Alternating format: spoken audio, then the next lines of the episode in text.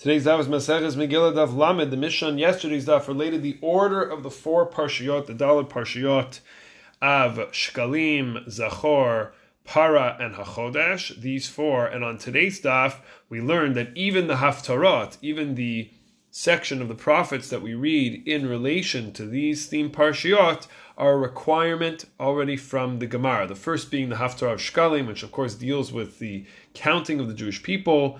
It's it's brought from the prophets section is brought from Malachim Bet, Kings uh, volume two, section two, chapter seventeen, Perikid Zayin, discussing how the Jews took a census at that time. The second is the Haftarah of Parshat Zachor, which deals, of course, with the battle of Amalek, and uh, and in the section of the Haftarah is from Shmuel Aleph, Samuel 1, chapter 15, the story of King Saul, Shaul, and his battle against the king Agag. The third Haftarah of Para comes from Ezekiel, Yechezkel, chapter 36, discussing the purification of the Jewish people. And the fourth, the Haftarah of Parshat Chodesh, which deals, of course, with the mitzvah of Rosh Chodesh, is from Yechezkel Mem Hey. This is read uh, in the in the weeks just before Pesach, discussing there the prophecy of the new moon and the Pesach offering. This link between the Parsha and the Haftarah, when it comes to the four Parshiot in particular, is so critical that Rav Nebenzahl brings in the Sefer Shabbos Kodesh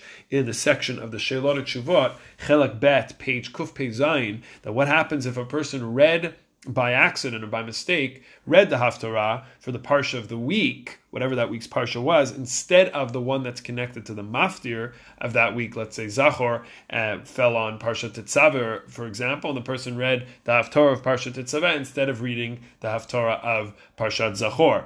So said the halacha is over there. You have to actually go back, start again with the with the brachot and reading the correct and appropriate haftarah for that Shabbat as we noted a few dapim ago, the Haftarot, when they started out, weren't necessarily linked in the way that they are today. They were just sort of people chose things that were maybe connected, somewhat connected, tangentially connected, and then they figured it out. But over time, they became set. And as we see, our Gemara is insisting on specific Haftarot for particular particular uh, maftirs readings. The Haftarah of Yom Tov, Chanukah, Shabbat, Rosh Chodesh, and others can also are explicit in the Gemara that comes up in tomorrow's daf.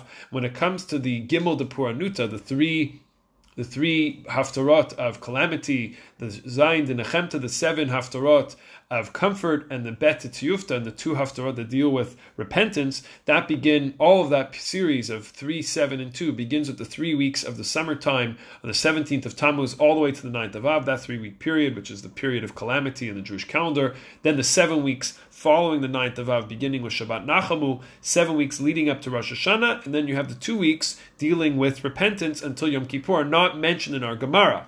Tosfot and Lamed Aleph Beis, right at the end of our Masechet, sources these from the Psikta, essentially the midrash. What happens when a haftarah, though, whose source is in the psikta, comes into clash with a haftarah explicit from our Gemara? So this can occur when Rosh Chodesh Elul falls on the Shabbos. So you have Rosh Chodesh of Shabbos falling during the seven weeks of comfort at following Tisha So the Tur says we read Hashemayim Kisi, whose final line is Vayami de Chodesh bechodsho Yavo Kol Shtachavot Lifnei Hashem. This is the the, the nevuah of the Rosh Chodesh, which is the Haftar for Shabbat Rosh Chodesh. While the Beit Yosef says, based on the Mordechai, that we read Aniyah Sorah, which describes a utopian messianic vision from the prophet Yeshayahu. Since we cannot skip a Haftarah from the seven comfort weeks of seven com, uh, seven comforting Haftarahs, we should skip the Haftarah of Shabbat Rosh Chodesh. No need for concern, says the Mordechai. We have other halachot that that we will derive from books or Sfarim, Midrashim, etc., outside of the Gemara, and against explicit halachot mention the Gemara. We have precedent for this. Comes to Shulchan Aruch,